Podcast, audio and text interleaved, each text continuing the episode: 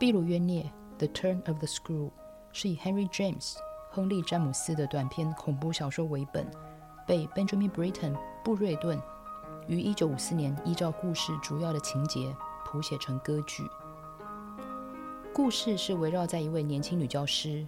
她找到了一份在 Bly 的工作，她必须要住在一个富裕的大庄园中，除了要和一位女的老管家相处，并且负责教导和照顾一对孤儿兄妹，十岁的哥哥 Miles 和八岁的妹妹 Flora。这两个小孩被原著作者形容是拥有极度迷人、非常漂亮、有着天使般的脸庞的小孩。而雇佣这位年轻女教师的幕后男老板是这对兄妹的叔叔，他住在伦敦，没有住在这个大庄园中，也始终没有出现在歌剧舞台上。年轻女教师从男老板只有得到三个重要的指令：第一个，不要写信给他；第二，不要问任何有关这个庄园曾经发生过的事情；第三，最重要是无论如何都要保护这对小兄妹。有一次在花园散步的时候，女教师忽然看到了奇怪的身影，但是因为她已经熟悉整个庄园，确定这个男人他从来没有见过，于是她很紧张，就告诉老管家。老管家才勉强从她的口中承认，女教师看到的这位是之前的男仆 Peter Quint，同时也将前任女教师 Miss Dressel 和男仆 Peter Quint。两人之间不正常的关系吐露出来，于是女教师继续追问这两人的下落。管家才说，这两个人在不久前才双双身亡，因为 Miss Dressel 没有办法忍受这样子的状况，就逃了出去。被发现的时候，已经死在庄园附近的湖中。而这位男仆 Peter Quint 则是驾着马车出去。死于冰封的一个斜坡是马车车祸，他跌破了头而身亡。这些情节在原著还有在二零二零年环球电影出品名为《The Turning》的故事中都有更清楚的细节说明。歌剧因为音乐元素主导剧情，通常故事是比较精简，而在布瑞顿的音乐铺陈下，反而。因为悬疑揣测的点与音乐中的技法结合，使得观众的心更容易被吊着。例如，音乐的节奏和歌词在男仆 Quint 出现的时候，会有正拍与反正拍交错所产生马踏的声音。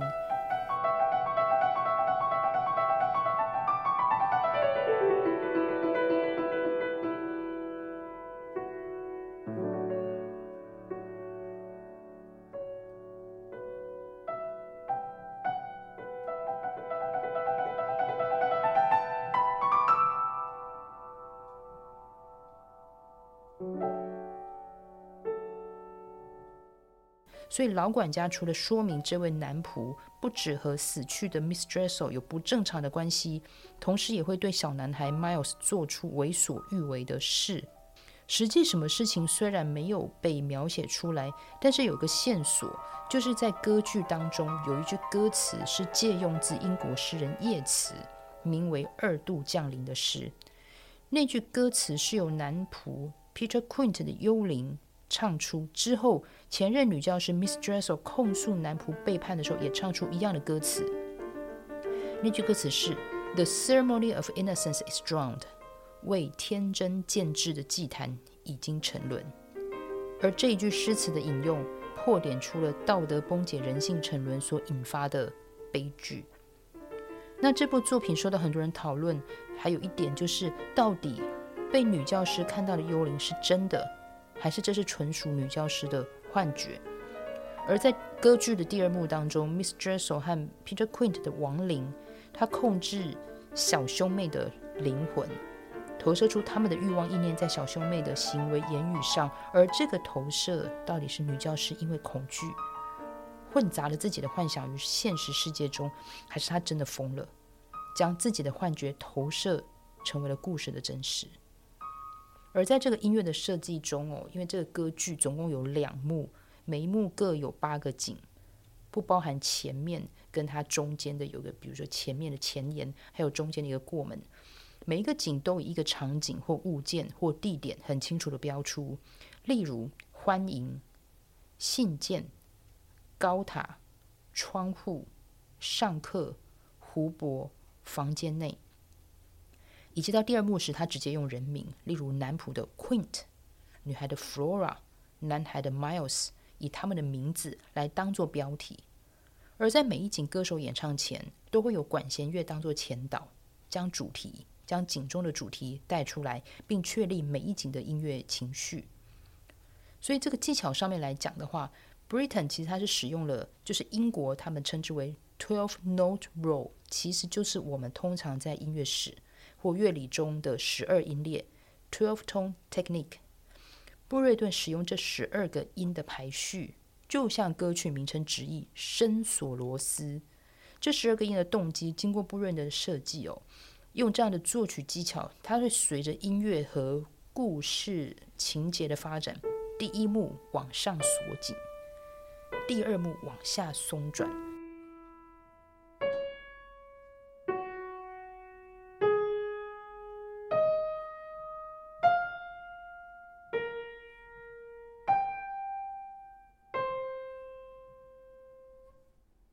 所以在这样子的一个锁紧、松转的这个。过程当中，或许我们可以体会为什么布瑞顿会用这样子的一个元素技巧来去呈现这个所谓的 turn of the screw。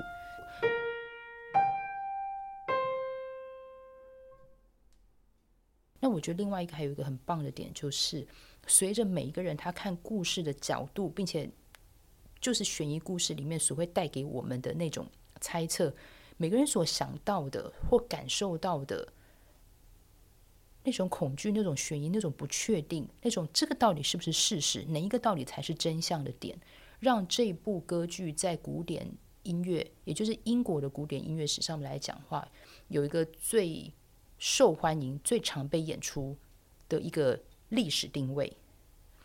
布瑞顿是二十世纪英国古典音乐的代表人物，作品种类里投入最多创作心力的就是歌剧。为了抗议外界一些批评用英文演唱歌剧的声音，他创立了英国歌剧团，专门演出英文歌剧。秘鲁元年就是在歌剧团创立之后的一九五零年代所创作的，那个时候也是布瑞顿的歌剧黄金时期。那我今天弹奏的音乐是使用了女教师的咏叹调高塔前面的管弦乐的序奏。大家或许可以听听看，布瑞顿所使用的十二音列那十二个音当中的前四个音的音型。这里是播客花生，我是徐佳琪，下次见。